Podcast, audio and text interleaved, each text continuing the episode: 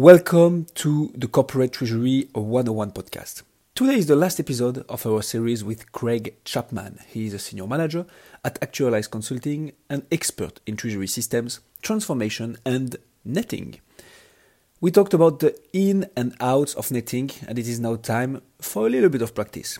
In this episode, Craig walks us through a use case of a netting implementation he did for a client.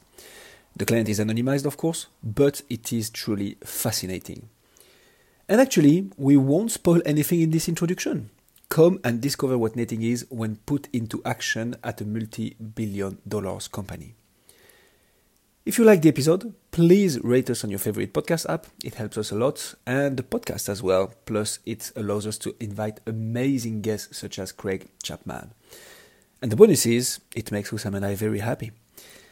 In other other news, we published an ebook. If you are dreaming of finding a book explaining the ABCs of corporate treasury, well, do not search anymore. We got you covered. Head to the link in the description to download it, and the best part, it is completely free. With all that being said, let's get on with the show.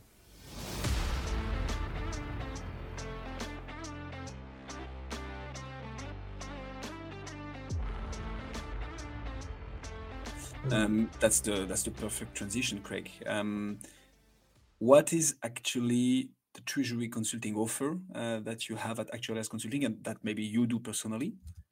Yeah. Um, so in terms of multilateral netting, uh, we can assist clients with the tasks across the full product lifecycle. So from discovery, we'll work with the tax and legal for specific market data gathering. So help them make that decision that they'll ultimately be the ones making the decision, but we can help uh, liaise with the local markets to get that information.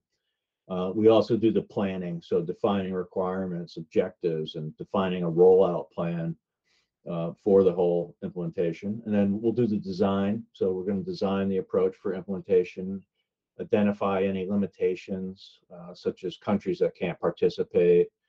Uh, and then, of course, we, we do the implementation of the solution in the technology of, uh, of choice. So the, the TMS or the ERP that you've chosen to implement netting. And then for go live, we'll provide support as needed. So it's really a, a full full shop. Yeah, sounds uh, sounds like an end-to-end offer. Um, is there any chance that you that you walk us through a netting implementation or optimization project that you did for a client? Uh, yeah, so we can talk about um, this company will be profiling as a as a provider of cleaning and hygiene products uh, in healthcare, mm-hmm. food and beverage, food service, retail, facility management. And with COVID, they had you know a pretty good growth spurt. So they had a lot of different invoices to take care of.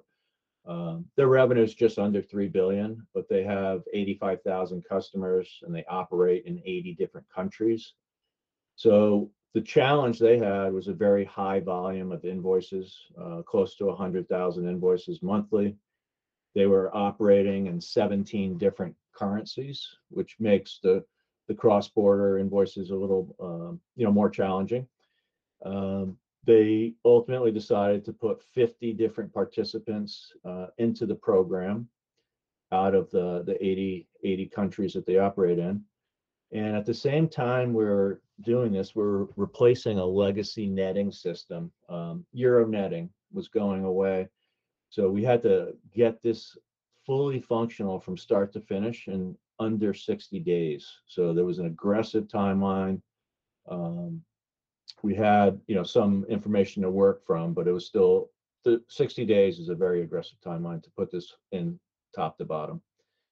So the solution we chose was Kyriba SaaS uh, TMS. That was the technology piece that we used. Uh, we decided to go payables based, uh, just based on uh, some conversations we had before, why that's the better choice.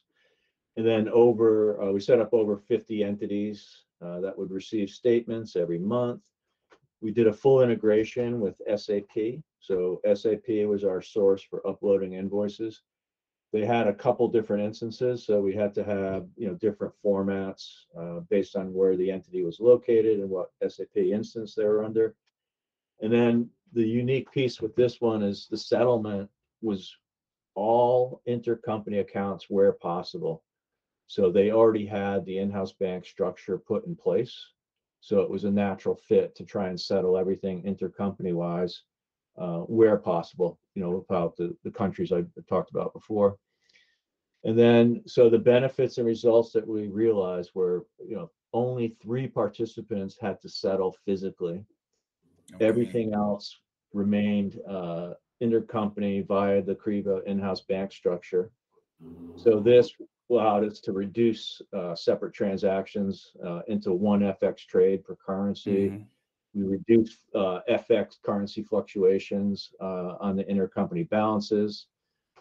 We, you know, we did the process. The, whole process assists the accounting and the reconciliation, and tax for transfer pricing policies, which we didn't talk about um, today. Mm-hmm.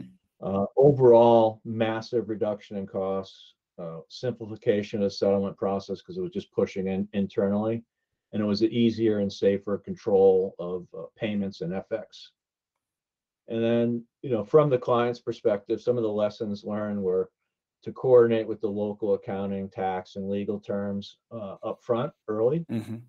establish a clear project role and responsibilities, set a clear roadmap, project plan, and stick to deadlines. When we're talking 60 days, that's that's a must. Mm-hmm. Uh, and then we implemented a standard process across all entities. We didn't want anyone doing their own thing, so everyone followed the exact same process. and then we integrated with the ERP, which eliminates or limits the manual input that's required and they felt that uh, contracting a professional service firm with prior experience implementing netting was uh, one of their best decisions. And um, yeah, so it was a great project, up and running, 60 days. I don't um, think that would happen with a normal client that did not have a existing netting process in place. Yeah. Um, because of all the upfront work that would have to be done with uh, legal and tax.